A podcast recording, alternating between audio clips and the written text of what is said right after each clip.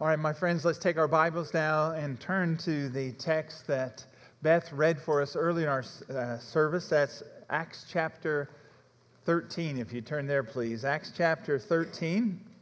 If you'd like to use the Bible, it's provided for you. Find that on page 921. 921, Acts 13. We have experienced this morning what is really anchored in Scripture. And because it's anchored in Scripture, it's timeless. Whatever is in the Scripture is timeless because God's Word is forever settled in heaven. And so we're experiencing and expressing this morning, this week, in many ways, what is timeless here found in our text, Acts chapter 13. And what we have here in these verses that are described for us in Acts 13 is the image of a local church on mission. It is a local congregation, the Church of Antioch, and it is on mission. And this church is on mission locally and it's on mission globally. I like to think of it as being a church on mission glocally, okay? Just created that word. And I'm allowed to do that. The Apostle Paul did that. And so I'm allowed to do this. Very scriptural. And if you're from Indiana, you create words anyway. And uh, I found out some folks in Tennessee can, create some words too that I've never, uh, you might not find in a lot of dictionaries. You got to learn how to speak Southern if you're going to come and minister. But today I want us here to look at this passage uh, to see the call from the Holy Spirit, and it is a call for every church, and it's a call for our church to truly be what we could call a global church, a church that is on mission locally here in our own Jerusalem and globally, that through the ministry we are having impact to the nations of the earth. Now, let's start here as we think about the word mission the word mission. We're in a conference and emphasizing mission. And when you think of the word mission, that is a word that has the idea of it, uh, along with many other ideas, it has the idea of command.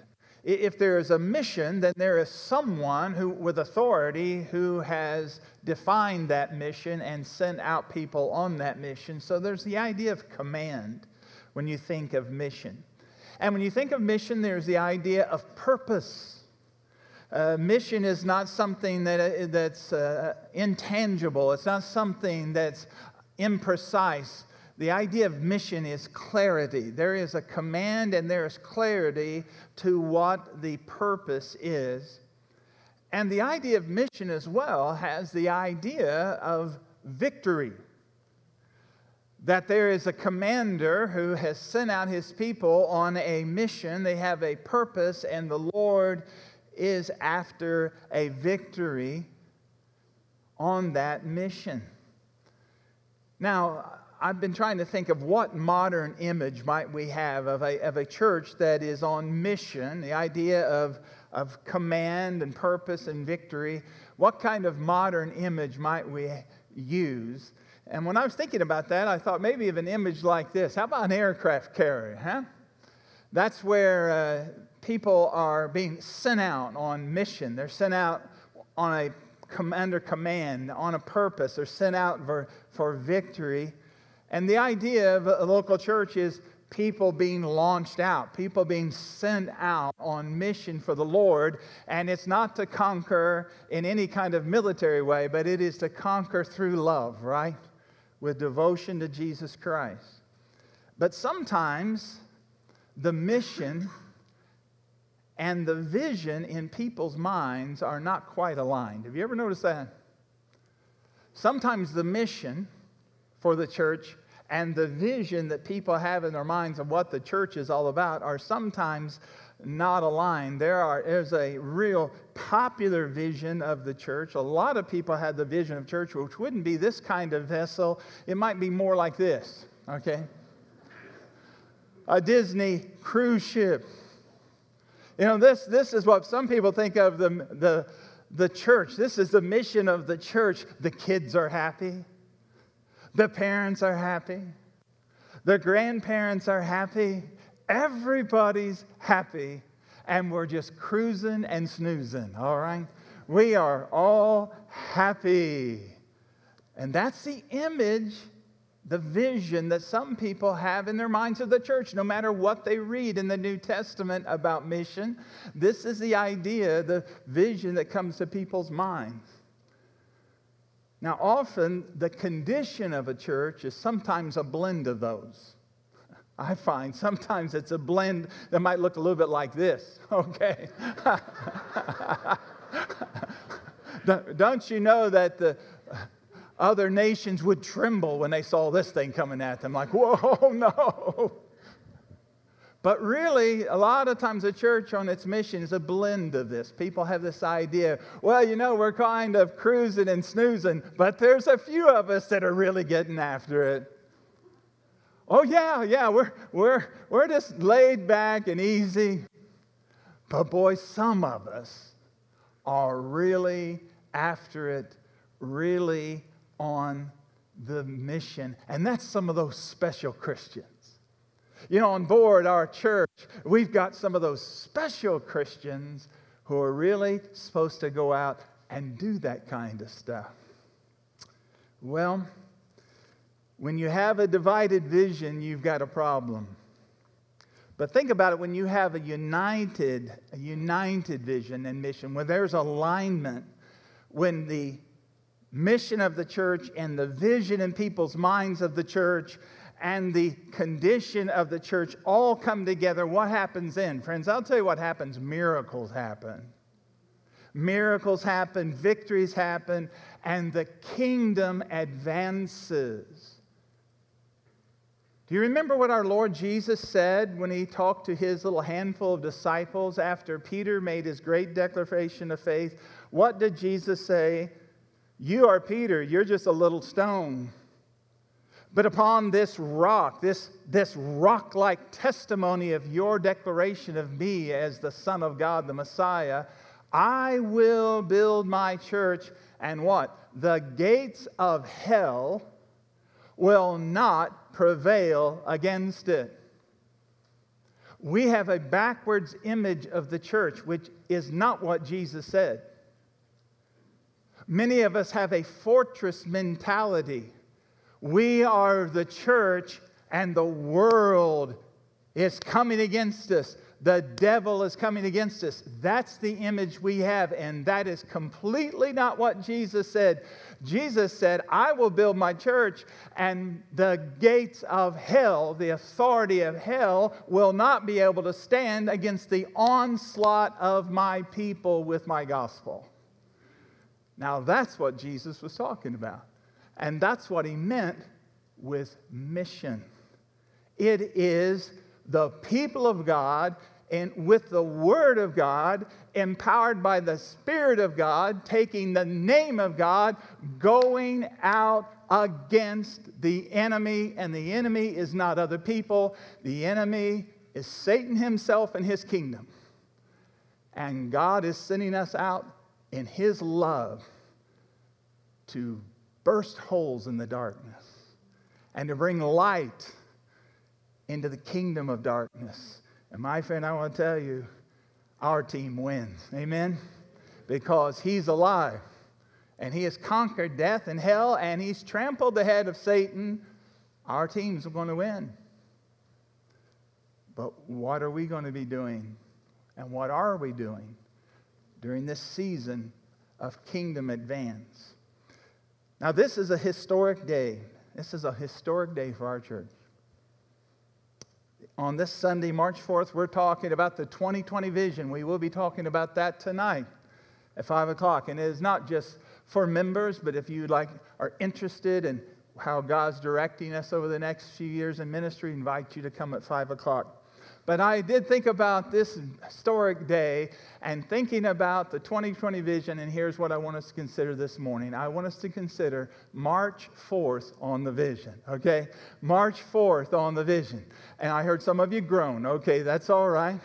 You're just upset you didn't think of that, okay? March 4th. Today, March 4th, let's go on the vision. Now, how do we march forth? You know how you march, march forth as a church?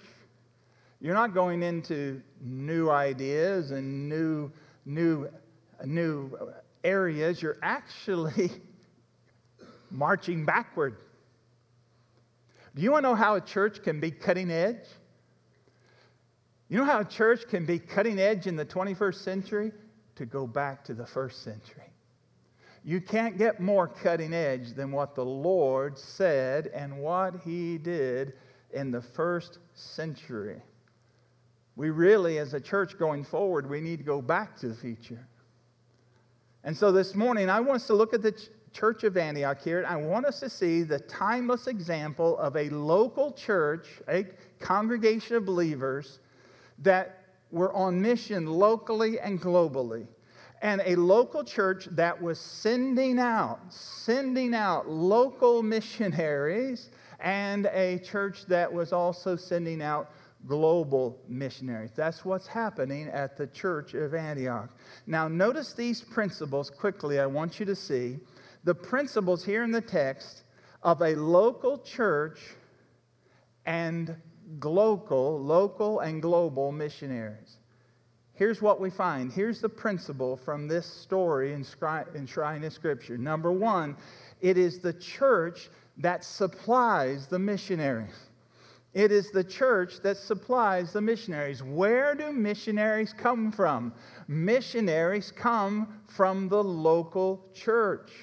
They come from the local church. Why? Because that's the character of the church. The character of the church is a gathering of God's people who are all, whether they recognize it or not, missionaries. There's no such thing as a Christian who's not a missionary in the ultimate sense because Jesus said, You did not choose me, but I have chose you, and I have sent, chose to send you out that you might bear fruit. Notice the character of the church here in Antioch. Verse 1 There were in the church at Antioch prophets and teachers Barnabas, Simeon, who was called Niger, Lucius of Cyrene, Manaen, a lifelong friend of Herod the Tetrarch, and Saul. Now, notice, they were worshiping the Lord and fasting. Do you see that in verse 2? And the word worshiping there is a very interesting word. It means to be working in worship. Working in worship. It's the word used for priests who are worshiping in a temple and they're working in the temple. That's the word here. The church is a worshiping community. That's what the church is. The church is a worshiping community with one ultimate Lord. Did you notice that? They were worshiping the Lord. They were worshiping the one true Lord. There's that ultimate Lord, and under that ultimate Lord, look what you see through worship a united people. A united people. Now you say, Sam, how do you know they were united people? I know they were united people, people, first of all, by just looking at their names. Names have meanings, names tell stories. Look at the names of the prophets, the preachers, and the teachers in this church. There's Barnabas. He's from the island of Cyprus. He's a Jewish man who was raised on a Gentile island. There is Simeon, who was called Niger. Niger means black. Simeon the Black, evidently from Africa. Lucius of Cyrene. Where is Cyrene? Cyrene is uh, modern day Libya, the area of North Africa. Manaen, a lifelong friend of Herod the Tetrarch. Herod the Tetrarch, one of the sons of Herod the Great, a terrible enemy of the people of God and one of his childhood friends and teenage friends, Manaen, became a follower of the Lord Jesus Christ and a leader in the church. And then there's Saul. Now, if there was one name that should not have been on that list, guess who would have been? Saul of Tarsus. This man hated Jesus. This man was murdering people who worshiped Jesus, putting them in jail until, guess what? He met the real Jesus. He met the real Jesus. Jesus met him on the road to Damascus. He had a life changing uh, experience. Now, think of that. This diversity, you can't have greater diversity than is literally on the staff of this church. Now, how in the world did that happen? How did that happen? Well, look back at chapter 11. Here's how it happened. How did it happen?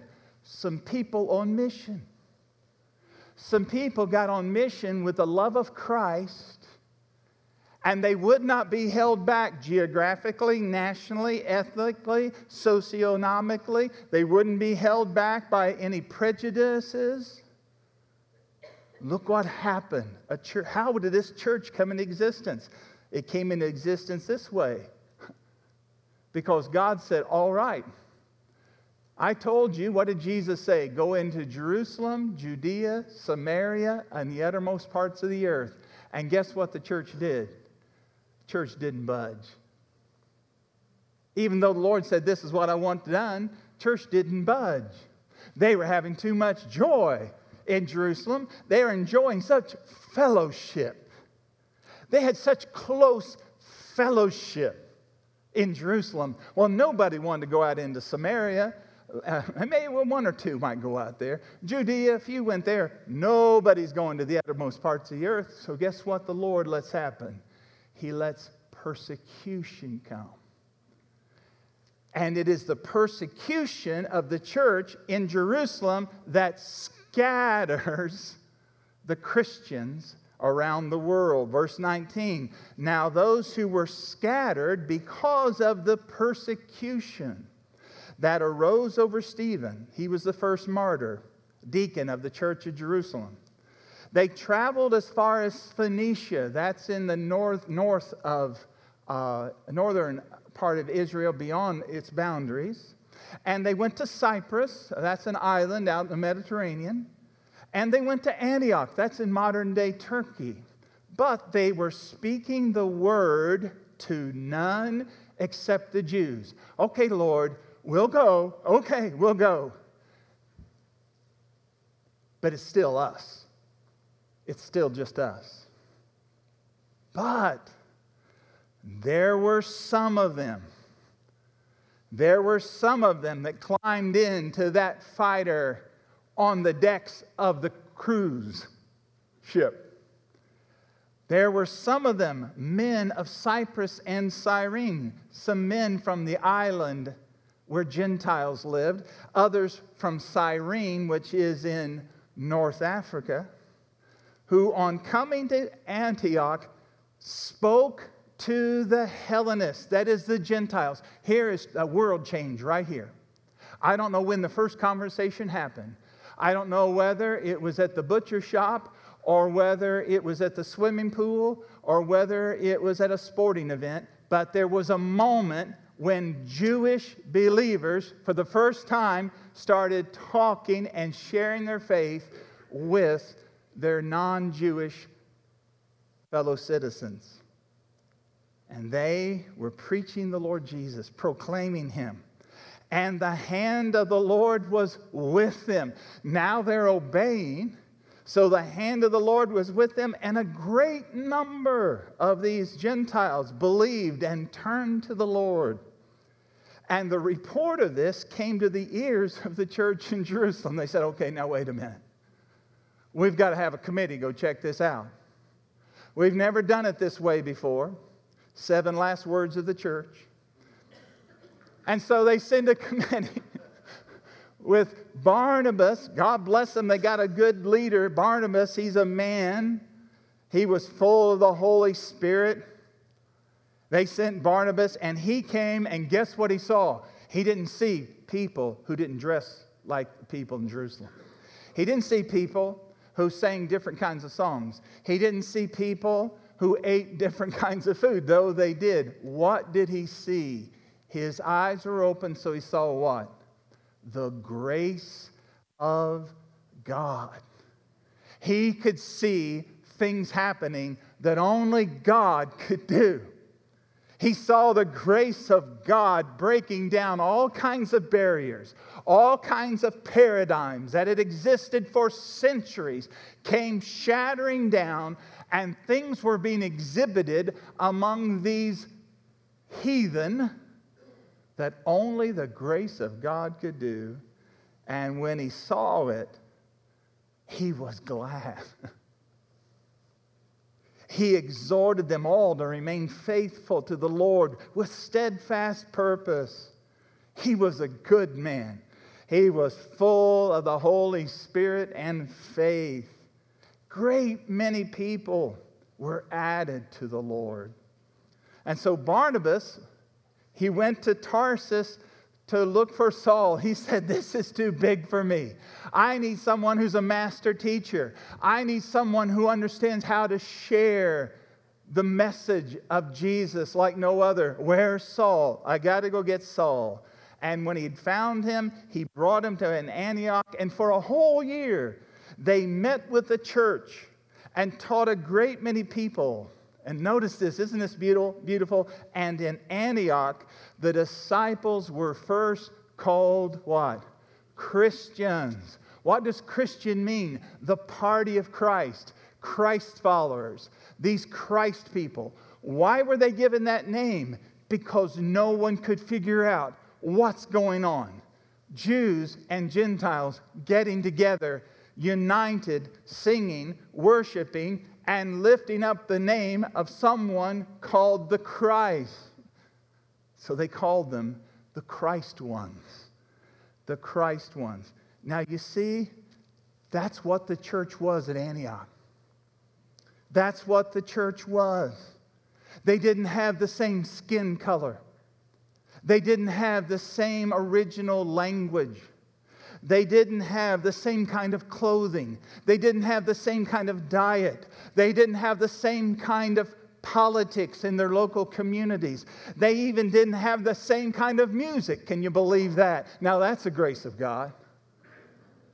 But they were united by Jesus as a worshiping community. And they were a witnessing community. They're telling everyone about Jesus. They're, they're explaining what God is doing. They're just lifting up the name of Jesus. What did we sing? Is being lifted high, lifted high. They're just talking about Jesus. That's the character of the church. That is on mission locally and globally. All partitions, man made divisions color, race, ethnic origin, language, socioeconomic level, political party or no political affiliation. All these things come tumbling down because of Jesus. There's the character of the church. Now, notice into that church, look back at chapter 13, comes the call. There comes a call to the church. God speaks to the church. Verse 2 While they were worshiping the Lord and fasting, the Holy Spirit said, Set apart for me Barnabas and Saul for the work to which I have already called them. I have been calling them, and they are called, is literally how you'd have to translate this. God speaks God speaking to his church. How does God speak to his church? God speaks by the Holy Spirit who dwells in all believers. All believers share the same spirit, so he speaks through the common spirit. He speaks through the Holy Scriptures.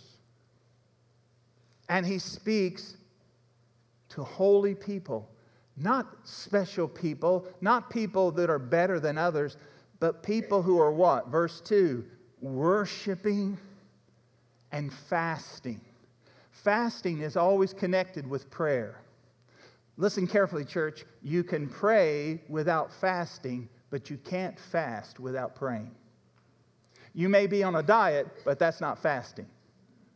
Fasting is always associated with prayer. So they are praying people. And guess what the Lord does? In response to their prayer. he does exactly what Jesus said would happen in Matthew chapter 9, verse 37. Jesus said, Pray to the Lord of the harvest that he would send forth laborers into his harvest. Here they are praying about the harvest. Lord, help us to reach this city. Help me to reach my neighbors. Lord, help me to be a witness to my friends and loved ones. Help me to love people in the name of Jesus. And Lord, send out people. Send us out into this community. Send us out into this region. Lord, let more and more people come to Jesus. And while they're praying that way, the Holy Spirit is sending forth laborers into his harvest. He's the God who speaks.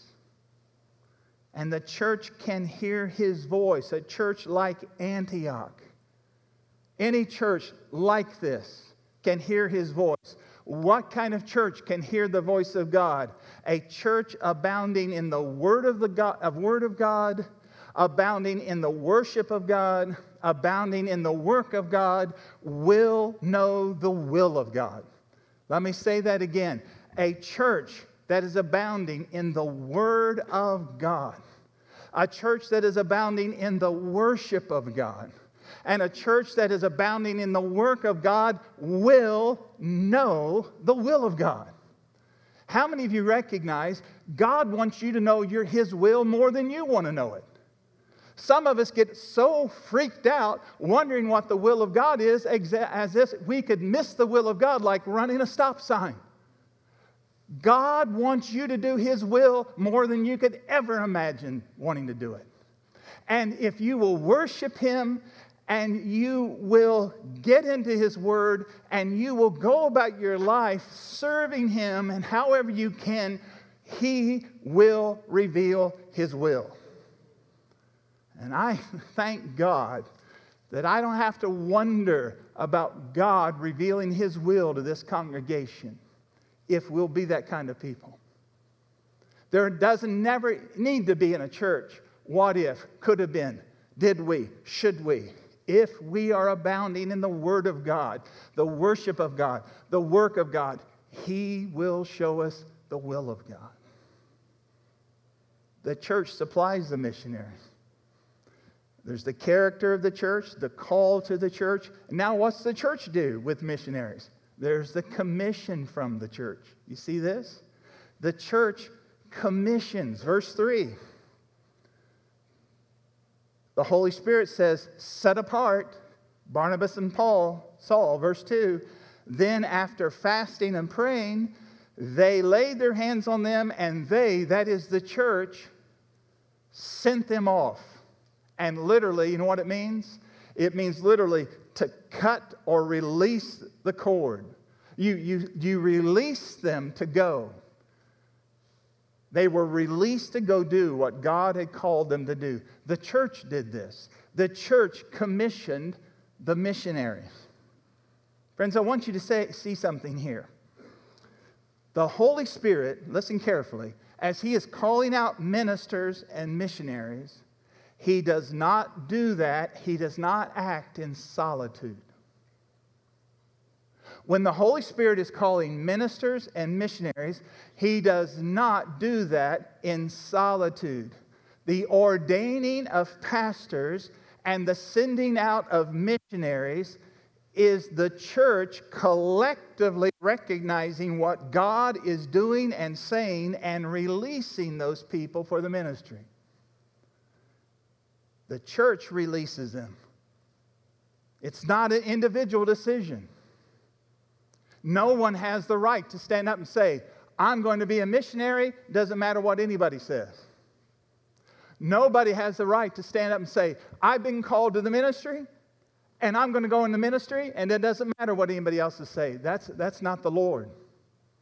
The Lord does not send out ministers and missionaries on an individual decision, it is a community confirmation the community of the faith who recognized the integrity of the men and women, recognized the giftings God has given to the men and women, have had opportunity to observe their faithfulness and their loving kindness. It is the church, and it is the church alone that confirms the call of people to ministry. One of the things you'll see there in the 2020 vision is an empowered church the church being empowered under the Holy Spirit to discern the will of God and to act under His authority, carrying out His will. Now, who were these missionaries that were sent out? Did you notice?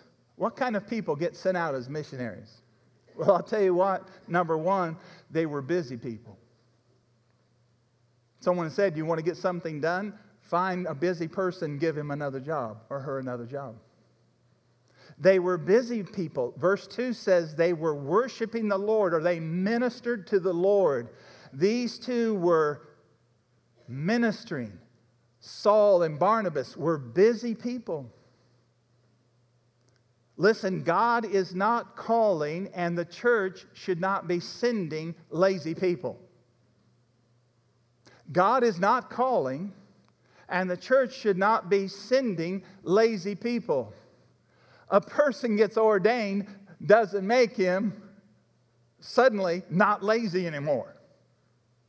Someone gets commissioned as a missionary, they don't suddenly start doing in Europe what they weren't doing in Knoxville. The church should not be sending, and God is not calling lazy people. He's calling busy people. And guess what? He's calling the best people. He called Saul and Barnabas.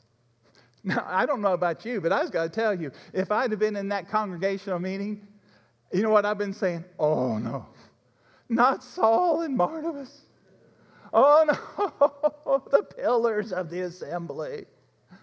How can we go forward? How can we continue to be successful? If you, these are my two favorites.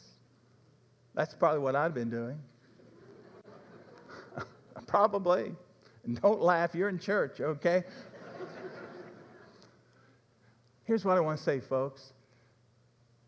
If we are pressing into the Lord, we ought to say, Lord, open our hands. Just take whoever. Take, take the best. Take, take the ones. They're yours, Lord. And I want to say something to some parents and grandparents here. Would you offer up your children to the Lord? Are you willing to say of your blessed son or your wonderful daughter or granddaughter or grandson who, yes, you would love to have them next to you and near to you for the next 20 or 25 years, but do you have enough trust in the loving heart of the Lord Jesus to say, if you want them, Lord, they're yours. They came from you. They're yours, Lord. My hands are open. You choose for my son. You choose for my daughter. You choose for my grandbabies. They're yours. The church supplies the missionary. The church supervises the missionary. These missionaries were sent out. This is Saul and Barnabas. But guess what? They knew that they went in the authority of the Spirit, but they went under the authority of the church. Now they're apostles. Saul and Barnabas are called apostles, which means they had seen the Lord. Barnabas somehow, in some way, had seen the Lord. Paul had seen the Lord. Uh, they, they were commissioned by the Lord and yet they were under the authority of the local church. Now, how do we know that? Turn the page to chapter 14. They went out on their mission ministry. They went up into Turkey. They went up sharing the gospel in the regions beyond. They went to Cyprus. They shared this wonderful good news. And notice what they did when their ministry was concluding. Verse 26 of chapter 14.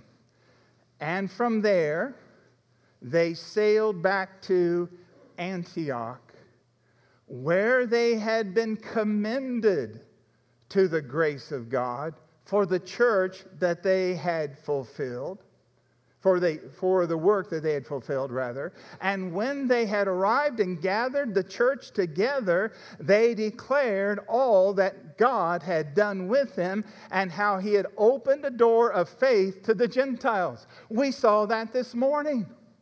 This is New Testament stuff. You look up on a screen. You hear from Lisa sharing about 16 years of her life, and she's done this before, and she shows you a image of tribal people. The door of faith's been opened to them, but here she is back reporting to the church that had sent her out, commended her as God had called her. That's New Testament.